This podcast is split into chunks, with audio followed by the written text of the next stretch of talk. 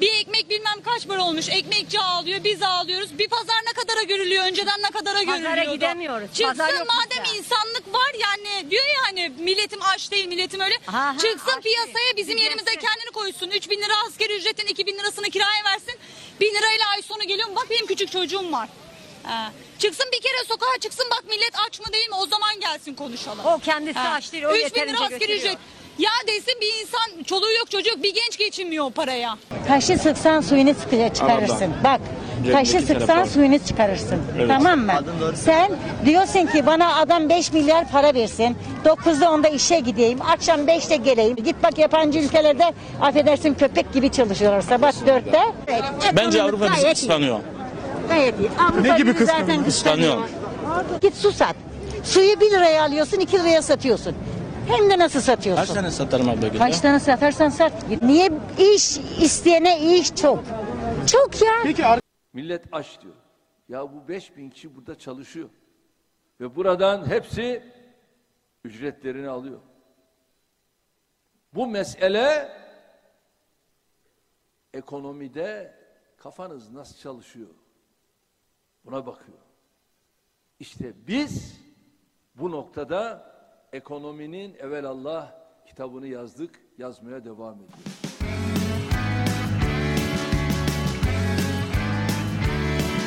Kulağınız bizde olsun. Kısa Dalga Podcast. Kısa Dalga'dan herkese merhaba.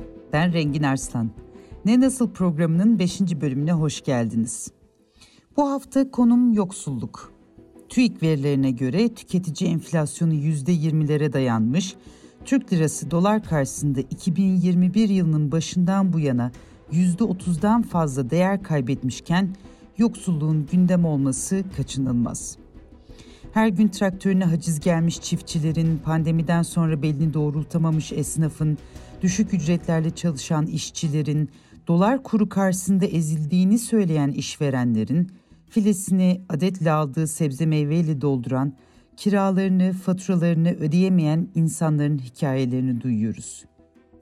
Fakat belki de bu tabloyu daha da ağırlaştıran hükümetin bu durumu bir nevi yok sayması ve Cumhurbaşkanı Recep Tayyip Erdoğan'ın yaşanan bu krizi en azından söylemlerinde görmezden geliyor gibi görünmesi. Hele ki güvenceli çalışmadan yoksun milyonlarca kişi asgari ücretle yoksulluk sınırının altında bir miktarla geçinirken böyle ifade edilmesi tartışmaları da kaçınılmaz hale getiriyor. Ancak iş bir yandan öyle bir noktaya geldi ki 23 Kasım günü kabine toplantısının ardından konuşan Erdoğan, Türkiye'nin bir ekonomik kurtuluş savaşı verdiğini de söyledi. Anlaşılan hükümet henüz ekonominin hali hakkında bir e, karar vermiş değil. Diyelim ve önce Erdoğan ifadelerini, sonra muhalefetin, ekonomistlerin ve sokaktakilerin bu yaşadığımız günlerle ilgili neler söylediğini kısaca hatırlayalım. eskiden hep yaptıkları gibi denklemin dışına itmek isteyenlerin kur, faiz ve fiyat artışları üzerinden oynadıkları oyunu görüyor, kendi oyun planımızla devam etme irademizi ortaya koyuyoruz. Ülkemizi bunca tuzaktan, bunca badireden nasıl çıkardıysak Allah'ın yardımı ve milletimizin desteğiyle bu ekonomik kurtuluş savaşından da zaferle çıkartacağız. akla mantığa sığmayan bir abesle bir bir bir düşünceyle karşı karşıyayız. Bu düşünceyi asla doğru bulmuyoruz. Türkiye'nin fakirleşmesi Türkiye'nin ciddi anlamda ekonomide ciddi kayıplar vermesi demektir. Bunu herkesin bilmesini isteriz. Eğer Türkiye fakirleşirse iç piyasa talebinin de olmayacağını, daralacağını hepimiz biliyoruz. Bugün Türkiye'nin yaşadığı dramlardan birisi de budur. Zırvalıklar ve saçmalıklarla karşı karşıyayız. Gerçekten de. Ekonominin kitabı yazılmış. Şahane kitapları yazılmış. Böyle bir anlayışı hiç görmedim. Hiç tanıkta olmadım. Devletimiz 22 Eylül'de 22 Eylül'de bir ekonomik plan açıkladı. Orta vadeli plan. Buna göre 2022'de dolar kuru kaç olacak? 22 Eylül sayın seyirciler. Emin Çapa 22 Eylül'de yani bir ay Bir buçuk e, ay. bir buçuk ay önce böyle bir tahmin yapsa yerden yere vururdunuz. Ne kadar olacak? 2022 dolar kurunu söylüyorum. 9.27. izindeyim burada de, yani yaşamıyorum ben Frankfurt'tan geldim Almanya'dan He, ben Almanya ile yani Avrupa ile buranın gözlemini yapıyorum aslen buralıyım 3 haftalığına izine geldim arkadaşın da deminki dediği gibi yani yurt dışıyla burayı kıyaslıyorum şimdi önümüzde seçimler var bazı insanlarla yani böyle konuştuğum zaman bu pahalılık yüzünden iktidarı suçlayan çok. Evet pahalılık var. Almanya'da pahalılık daha fazla. 500 lira ev kirasıydı 1000 lira oldu. Efendime söyleyeyim maaşlarımız aynı sabit. E, Ben şu anda terzi firmasında çalışıyorum orada. Dün arkadaşı aradım 15 kişiye çıkış vermişler. Yani şöyle bakıyorum burada yine iyi. Yani Türkiye'miz yine iyi arkadaşım. Yani ben şunu demek istiyorum. Mevzu vatan millet toprak olduğu zaman gerisi teferruat olmalı. yani ben ben üç kuruşa efendim yarım kilo et alamadım kardeşim 200 kilo et at. Et zaten sağlıklı bir şey değil. Ekmeğini al israf etme. Ben o kadar is- ekmeğini is- israf eden insanlar görüyorum. Niye atıyorsunuz? Lüks yaşıyoruz abi. Niye lüks yaşıyorsunuz kardeşim? Bak burada en fakiri yani bizden daha lüks yaşıyor. Belki bunu yani dinleyecek olan yani saygıdeğer vatandaşlarım belki kızabilir de çek, çek, çek. ya tepki çekebilir. Ben de onu bak üstüne değinerek söylüyorum. Ben yani gözlemlediğim kadarıyla evet yani yokluktan, pahalılıktan bahsediyoruz ama Avrupa'ya göre de yani bayağı da lüks yaşıyoruz. Yani. Burada bir araya girmek istiyorum. Son sesi Konya'da sokak röportajları yapan Guge TV'den aldım. Ee, umarım böyle okunuyordur. Ee, bu röportajı yapanlar Almanya'da yaşadığını söyleyen biriyle konuştular duyduğunuz gibi. Ve Türkiye'de e, lüks bir yaşam olduğunu söyledi bu kişi. Ancak ne rakamlar ne de Türkiye'de yoksulluğu yaşayanlar onun söylediklerini doğrular nitelikte diyelim ve diğer seslere biraz daha kulak verelim. Mevzu sadece basit bir para politikası değil, Merkez Bankası değil. Türkiye çok fakirleşti. Yüzyıldır bir sürü bunlar başımıza geldi. Osmanlı'dan beri bunlar başımıza geldi. Ama daha da ötesinde bir durum yaşıyoruz. Hiçbir şey umurlarında değil. Evet Türk lirası adına yine berbat bir geceden uyandık. Bugün itibariyle dolar 9.21'i görmüş durumda. Yani yine yeni yeniden tarihi bir rekor kırmış durumda. Lakin malumunuz artık doların rekor kırmasının da herhangi bir haber değeri kalmadı. Çünkü Türk lirası Türkiye Cumhuriyeti tarihinin en değersiz günlerini yaşıyor. İçimiz yanarak söylüyoruz bunu ama gerçek bu. Oysa ne demişti asrın lideri, kainat lideri hatırlarsanız seçimlerden önce bu saray rejimine geçmeden önce 24'ünde siz bu kardeşinize yetkiyi verin. Ondan sonra bu faizle şunla bununla nasıl uğraşılırmış göreceksiniz buyurmuştu. O bunları derken dolar kaç paraydı hatırlayalım 4.75 TL'ydi. Bugün itibarıyla ise 9.21'i görmüş durumda dediğim gibi. Bunların kafası basmaz ben ekonomistim diyen kainat lideri sadece son 2 yıl 4 Merkez Bankası Başkanı 2 de Ekonomi Bakanı değiştirdi ama dolar kuru bana mısın demiyor. Türkiye İşçi Partisi'nden milletvekili Seda Kadıgil'in bu konuşmasının öyle bir iki gün önce yapılmış bir konuşma olmadığını anlamanız için maalesef benim şimdi size bir tarih telaffuz etmeme bile gerek yok. Çünkü e, Kadıgil'in söylediği e, konuştuğu zaman dolar 9.20 seviyesinde ki bu artık mazide kalmış bir e, seviye oldu maalesef. Zira bu yayını kaydettiğim an itibariyle dolar 11.38 seviyelerine kadar çıkmış durumda Türk lirası karşısında. Fakat dedim ya konumuz rakamlar, doların rekorları, e, Türk lirasının büyük değer kaybı ve bunların grafikleri aslında değil. Fakat e, asıl konumuz bunların sonucu olarak ortaya çıkan, daha da görünür hale gelen ve maalesef kaçınılmaz hale gelen yoksulluk. Peki bu iş nasıl çözülecek? Bugün Derin Yoksulluk Ağı'ndan proje koordinatörü Selen Yüksel'le beraberiz. Onunla da e, bu konuyu konuşacağız. Hem sahada fazlasıyla gözlem yapan, araştırmaları kaleme alan e, ekipten hem de e, bu işin nasıl çözülebileceğine e, dair fikirleri olan kişilerden bir tanesi. E, Selen Hanım hoş geldiniz. Ne Merhaba, Nasıl programına. Merhaba, teşekkür ederim. Şimdi e, konu ağır. E, derin yoksulluk ağının sosyal medya hesaplarına baktığımız zaman ya da Hacer Faggo e, derin yoksulluk ağından onun tweetlerine, onun sosyal medya mesajlarına baktığım zaman karşılaştığım şeyler o kadar e, yaralayıcı oluyor ki yani bir insanın kabuslarını kaplayabilir bütün tüm bu okuduklarımız aslında. Bunlardan bir tanesi örneğin daha geçenlerde e, paylaştığı bir şeydi. 12 yaşında bir çocuğun kardeşleri için bebek bezi istediği bir mesaj. E, bunu aktararak paylaştı Hacer Hanım. Ve o zaman şunu düşündüm. E, bebek bezine ihtiyacı olan bir çocuk ama bebek bezini onlar adına düşünüp bunun için kaygılanan ve bunun için bir çözüm bulmaya çalışan da bir çocuk. 12 yaşında bir çocuk aslında bu yardımı arayan. Dolayısıyla bu kat, katmerli çocuk hikayesi çok etkileyici elbette maalesef.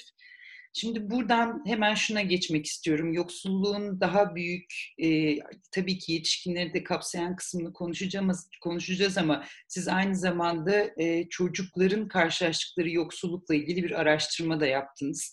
Hem onun biraz bulgularından bahseder misiniz hem de çocuk yoksulluğu e, nedir, ne oluyor Türkiye'de? Aslında çocuk yoksulluğu sizin de söylediğiniz gibi çok katmanlı, çok boyutlu bir mesele.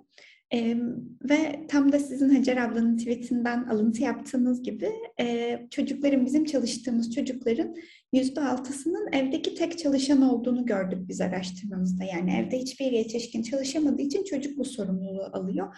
Dolayısıyla hani sizin söylediğiniz gibi yoksulluk içinde büyüyen bir çocukluk bir yanıyla bizim çocukluk kavramını koyduğumuz yerden çok farklı bir yerde olabiliyor. Yani herhangi bir imkana ulaşan ve çocukluğunu yaşayarak 12 yaşında oyun oynamasını, kaygısını oyun oynamak olmasını bekleyeceğiniz bir çocuk yoksulluk koşullarında yaşarken çok farklı kaygıların içinde olabiliyor.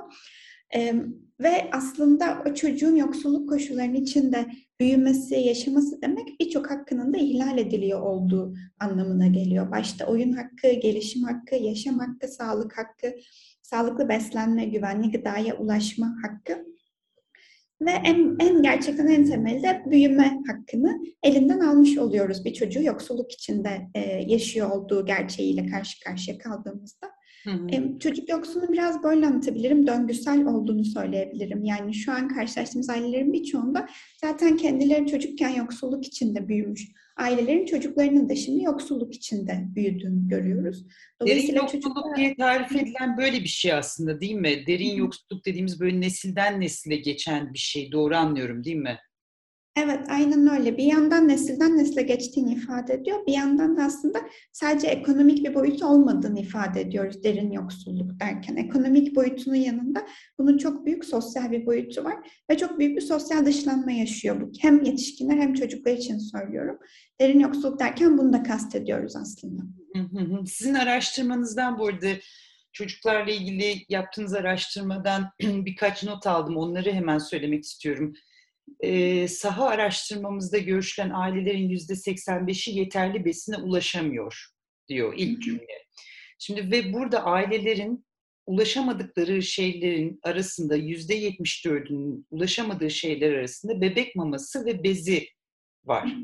Yüzde 21'i bunların hiçbirini alamıyor. Yani e, bu bunlara hiç ulaşamıyor. Aileler 0-3 yaş çocuklarını hazır çorba, şekerli su, pirinç lapası gibi besin değeri gerçekten e, çocuklara, bu yaş grubuna yeterli olmayan e, şeylerle beslemek zorunda kalıyor. Yine bu sizin bulgularınızdan bir tanesi.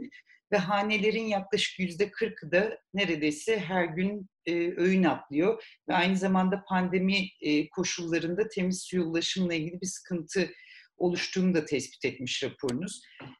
Peki e, biz bütün bunları yaşarken e, ve bunlara şahit olurken siz de sahada her gün hatta her saat desek herhalde yanlış olmayacak.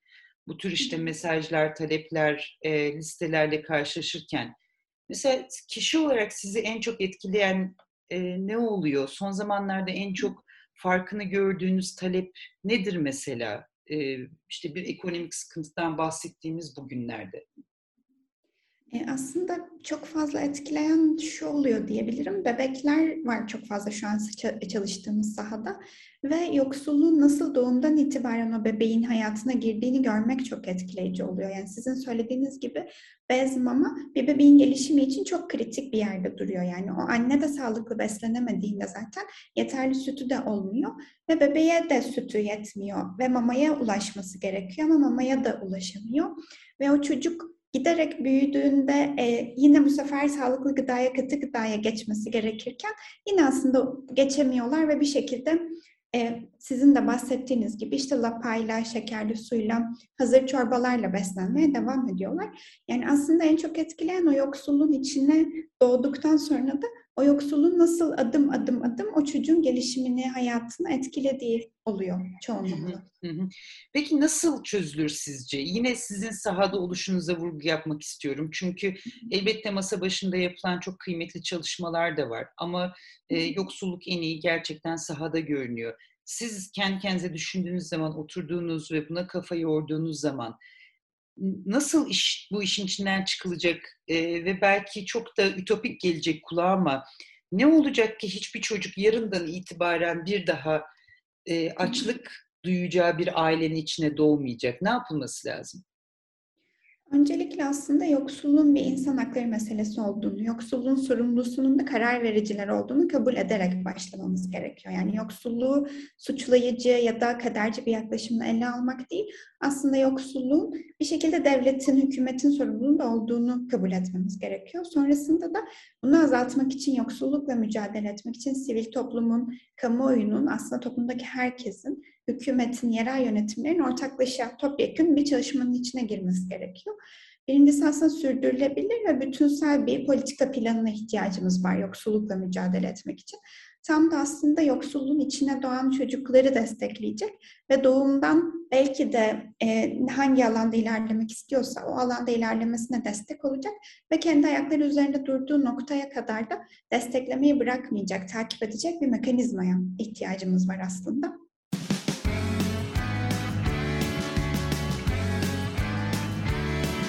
Kulağınız bizde olsun. Kısa Dalga Podcast.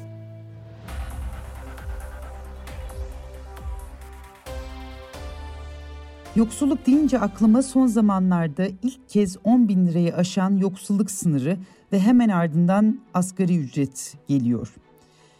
Ee, bunu kaçınılmaz olarak söylüyorum ama neden kaçınılmaz olarak?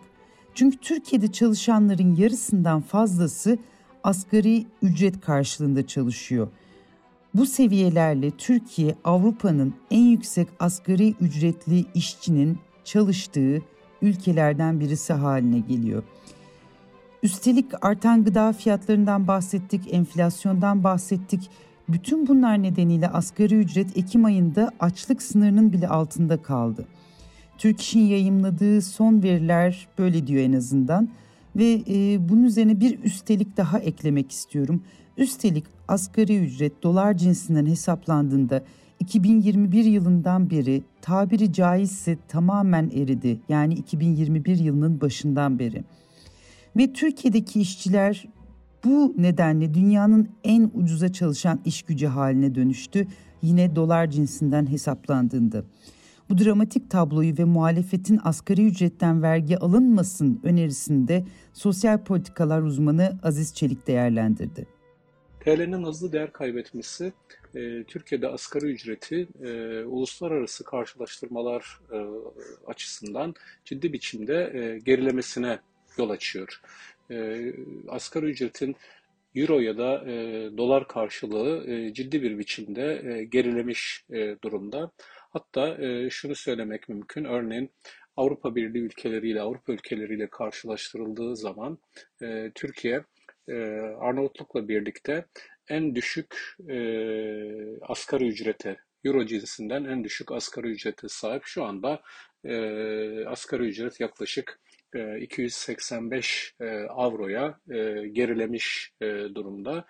Türkiye'den daha düşük bir tek Arnavutluğun olduğunu söylemek mümkün 245 euro civarında. Bunun dışında genel olarak Batı Avrupa ülkelerinde asgari ücret ortalama 1500 1500 avro civarında e, seyrederken e, Doğu Avrupa ülkelerinde e, bu e, 600, 400, e, 700, 900 avro civarında e, seyrettiğini söyleyebilmek mümkün. E, dolayısıyla e, döviz krizi e, Türkiye'de asgari ücretin e, dolar cinsinden, euro cinsinden zayıflamasına yol açmış e, durumda. E, öte yandan e, Türkiye'de e, asgari ücretin döviz cinsinden, dolar cinsinden, euro cinsinden bakılması gereken bir başka boyutu ise zaman içerisindeki e, değişimidir. Yani e, asgari ücretin e, zaman içerisinde ne kadar artıp azaldığına baktığımız zaman da yine e, bir başka çarpıcı nokta e, görüyoruz. Özellikle son döviz krizinin de etkisiyle e, asgari ücretin e, avro ve dolar karşısında hızlı bir biçimde gerilemesi Türkiye'de asgari ücreti 2010 yılından bu yana e, %16 civarında avro cinsinden %16 civarında gerilemesi anlamına geliyor. Örneğin 2010 yılında 338 avro olan e, asgari ücret Türkiye'de şu anda 284 avroya kadar gerilemiş durumda. Bu da Yunanistan dışında başka bir Avrupa ülkesinde görmediğimiz bir gelişme. E, bütün Avrupa ülkelerinde, Merkez Avrupa ülkelerinde daha stabil ve daha düşük enflasyonlu ülkelerde asgari ücret son 10 yılda e, döviz cinsinden, e, avro cinsinden %10 ile %40 gibi e, artışlar yaşanırken örneğin Almanya'da %10 civarında bir artış, Hollanda'da %21 civarında bir artış, Portekiz'de %40 civarında bir artış yaşanırken Doğu Avrupa ülkelerinde çok daha yüksek artışlar olduğunu görüyoruz. Örneğin Romanya'da %230'luk, Litvanya'da %177'lik, Bulgaristan'da %171'lik, e, Slovakya'da %102'lik e, avro cinsinden asgari ücretin arttığını görüyoruz. Çelik'in asgari ücret kıyaslamaları böyle ve gerçekten bu bütün çizdiği tablo, bu büyük resim iç açıcı değil. Bu arada Aralık ayında Asgari Ücret Tespit Komisyonu 2022 için ücretleri belirlemek için toplanacak bildiğiniz gibi. Ancak fiyatlardaki artışlar nedeniyle ücretler e, çok daha önce gündemimize girdi. Ne kadar olacağı ile ilgili hükümetin vaatleri, kulis haberleri yayılmaya başlandı. Bu arada Devrimci İşçi Sendikaları Konfederasyonu da geçen hafta 5200 Türk Lirası net asgari ücret talep ettiklerini açıkladı. Hükümetten gelen sinyaller, biraz önce bahsettiğim o kulislere yansıyan haberler asgari ücrette hükümetin de kayda değer bir artış yapması e, beklentisini yaratıyor. E, fakat asgari ücretin enflasyon yükselmeye böyle devam ederse bunun karşısına nasıl korunacağı da gerçekten bir soru işareti. E, çünkü gün be gün fiyatlar artıyor. Artık marketlerde çalışanlar etiketleri değiştirmeye yetişemediklerini söylüyor. Bunlar artık hepimizin günlük hayatımızda gördüğümüz, duyduğumuz şeyler. Fakat bütün bunların arasında muhalefetin bir de asgari ücretliden vergi alınmaması talebi var dediğimiz gibi. Bu konuda da Aziz Çelik başka bir öneri daha dile getiriyor. E, gelin dinleyelim. Bu yıllardır e, sendikaların dile getirdiği bir e, taleptir. E, uzun yıllardır sendikalar asgari ücretin tümüyle vergiden muaf olmasını ve asgari ücret üzerindeki e, vergi ve e, prim yükünün azaltılmasını e, savunuyorlar. Bugün bunu e, muhalefet partilerinin de e, savunduğunu, dile getirdiğini e, görüyoruz. Asgari ücretin net ödenmesi e, gibi. Yalnız burada sadece vergi e, indirimi yani sadece vergi, asgari ücretten vergi alınmaması asgari ücrette e, kendi başına, tek başına ciddi bir iyileştirme sağlamayacaktır. Şu anda asgari geçim indirimi nedeniyle zaten asgari ücrete kısmi bir e, vergi indirimi uygulanmaktadır. Hatta e, eş ve çocuk durumuna bağlı olarak e, bazı asgari ücretlilerden e, vergi e, alınmadığını yani as, e, ödenen e, asgari geçim indiriminin e, ödenen vergiyi karşıladığını e, söyleyebilmek e, mümkün. Bu nedenle asgari ücretten e, vergi ve kesintilerin, yapılan vergi ve kesintilerin birlikte düşünülmesini, dolayısıyla e, bütün ücretlerin asgari ücret kadar kısmı için bir destek sağlanması e, önemli şeylerden birisidir, unsurlardan birisidir. Asgari ücretten vergi alınmaması demek ya da asgari ücrette prim ve kesinti indiriminin yapılması demek sadece asgari ücretlileri değil, bütün ücretlileri ilgilendiren bir şeydir. Yani asgari ücret kadar kesiminden, asgari ücret kadar bölümünden ücretlerin e, bir e, vergi ve e, prim indirimi yapılması anlamına gelmektedir. Burada prim indirimi ya da prim desteği önem taşımaktadır. Çünkü işçilerin brüt ücretinden e, prim de kesiliyor. Bu primin bir bölümünün hazine tarafından ödenmesi, işçilerden kesinti yapılmaması ya da daha az kesinti yapılması anlamına gelecektir ve onların e, net ücretlerini artması anlamına gelecektir. Nitekim yıllardır 2008 yılından bu yana devlet işverenlerin ödemiş olduğu e, sigorta primlerine 5 puanlık bir destek sağlamaktadır. E, ancak e, şu ana kadar işçilerin ödemiş olduğu e, sigorta primleri için böyle bir hazine desteği söz konusu e, değildir.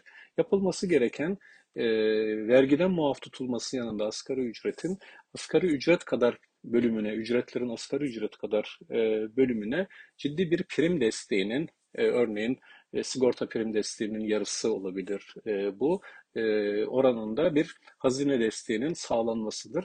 Bu durum asgari ücretin net olarak daha fazla artması anlamına gelecektir. Asgari ücretin deyim yerindeyse gösterge ücret haline geldiği Türkiye'de elbette Aralık ayında toplanacak komisyonda olacak bütün gözler. Ancak yoksulluk komisyon da beklemez. E, şimdi düşünüyorum doların yükselen grafiğinin altında bir ezilenler bir de üstünde kalanlar var. Ve o üstünde kalanlar da bir şekilde e, bu yükselişten kazananlar. Önümüz kış, odun, kömür ve doğal gaza yapılan zamlarla ısınmak gittikçe daha da zorlaşacak. Bir an önce kimsenin ama özellikle çocukların bundan sonra bir gece bile yatağa aç girmeyeceği, bunun sağlanması için çalışmaların yapılacağı bir dönemin başlaması bence şart. Evet yoksulluk ve asgari ücret konusunda burada noktalayıp konuyu noktalayıp açlığını çektiğimiz başka bir konuyla ilgili ilginç bir takvimi paylaşmak istiyorum. Açlığını çektiğimiz şey hukuk. Bolluğunda e, yüzdüğümüz şey ise davalar, duruşmalar. Türkiye'nin gündemini çok defa e, meşgul eden, hakkıyla meşgul eden davalar var. Fakat bu hafta görülecek davalarda yüzden fazla kişi yargılanacak. Ama aynı zamanda sayılır kadar bu yargılanan kişilerin nitelikleri ve kimler olduğu da önemli. Zira bu hafta görülecek duruşmalar Türkiye'nin geniş açıyla çekilmiş bir fotoğrafı gibi geldi bana ilk bu takvimi fark ettiğim zaman. Bu fotoğrafın nasıl değişeceği ise ayrı bir program konusu. Şimdilik sadece bu duruşma takviminden bahsetmek istiyorum. İlginizi çekebileceğini düşündüğüm için. 24 Kasım'da 700. hafta eyleminde kayıplar bulunsun, failler yargılansın diye adalet istediği için gözaltına alınan 46 insan hakları savunucusu yargılanıyor. E, cumartesi annelerinin 700. hafta eylemini anımsayacaksınız. Orada e, polisin sert müdahalesiyle gerçekleşen gözaltılar olmuştu. Ondan sonra da bir dava açılmıştı haklarında. İşte o davanın duruşması 24 Kasım saat 10'da görülecek. 25 Kasım'da ise sosyal medya paylaşımları gerekçe gösterilerek Cumhurbaşkanı'na hakaret suçlamasıyla 4 yıl 8 aya kadar hapsi istenen usta oyuncu Genco Erkal'ın duruşması var. 25 Kasım'da dediğimiz gibi İstanbul'da e, hakim karşısına çıkacak usta oyuncu. 26 Kasım'da ise yine deyim yerindeyse torba dava haline dönüştürülen Gezi davasında Osman Kavala, Mehmet Ali Alabora, Çiğdem Mater, Can Atalay ve Çarşı Taraftar grubunun üyelerinin de aralarında bulunduğu sanıklar e, hakim karşısına çıkacaklar. E, biliyorsunuz oldukça çetrefilli bir yargı süreci yaşandı Gezi davasında. E, bunun e, geldiği son hali de mutlaka konuşacağız. Bence e, Türkiye'nin önemli gündem maddelerinden bir tanesinde olması gereken e, konulardan bir tanesi. Ve e, son olarak tarihe bir not daha düşmek istiyorum. Daha doğrusu takvime bir tarih daha işaretlemek istiyorum. 25 Kasım Kadına Şiddete Karşı Mücadele Günü. Bu senede e, geçen yıllarda olduğu gibi kadınlar tünelde buluşarak Taksim'e yürüyecekler. Bir önceki programı dinleyenler hatırlayacaklar. e, bu konuyla ilgili bir e, program yapmıştık. Kadın cinayetlerini ele almıştık. O zaman da konuştuğumuz gibi Türkiye'nin İstanbul Sözleşmesi'nden çıkmasının ardından e, kadınların her yerde söylediği gibi e, bu kez de isyan diyeceklerini yine kadın örgütlerinin temsilcileri söylemişlerdi.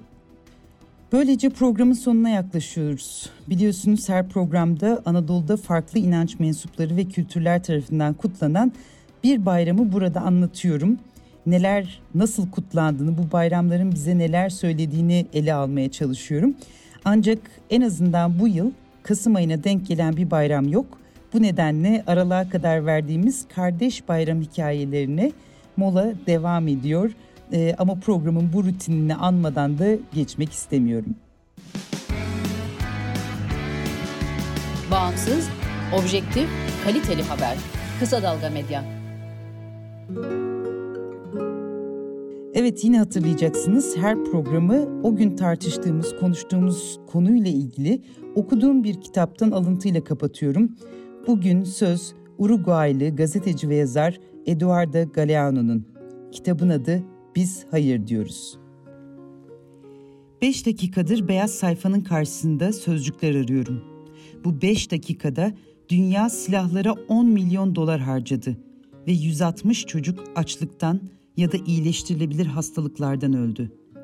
Yani benim şüpheye düştüğüm bu 5 dakikada 160 çocuk savaşların en savaşında, en sessizinde, açıklanmayanında, adına barış denileninde kimse cezasını ödemeden katledilebilsin diye dünya silahlara 10 milyon dolar harcadı. Toplama kampından bedenler, bunlar açlığın Auschwitz'leri. Bir insan soyunu arılaştırma sistemi mi? Tavşanlar gibi üreyen alt ırklara karşı gaz odaları yerine açlık kullanılıyor. Bu arada nüfus düzenleniyor. Atom bombası Hiroşima ve Nagasaki'de korku barışının açılışını yaptı. Dünya savaşlarının yokluğunda açlık nüfus patlamasıyla çarpıştı. Bu arada yeni bombalar açları gözetliyor. Bildiğimiz kadarıyla her insan yalnızca bir kez ölebilir ama stoklanan nükleer silahlar her bir insanın 12 kez ölmesine yol açacak miktarda. Açlığı öldürmek yerine açları öldüren ölüm musibetinden mustarip bu dünya. Bütün insanlığa yiyecek olarak vermeye fazlasıyla yetecek kadar besin üretiyor. Ama bazıları açlıktan ölüyor, bazıları hazımsızlıktan. Ne Nasıl programından bu haftalık bu kadar. Haftaya çarşamba yeniden buluşmak üzere. Kısa Dalga podcastleri Demet Bilge Erkasab'ın editörlüğünde Mehmet Özgür Candan'ın post prodüksiyonu ve Esra Baydemir'in hazırladığı görseller ile yayınlanıyor. Kısa Dalga'ya destek vermek için Patreon sayfamızı ziyaret edebilirsiniz. Bağımsız, objektif, kaliteli haber. Kısa Dalga Medya.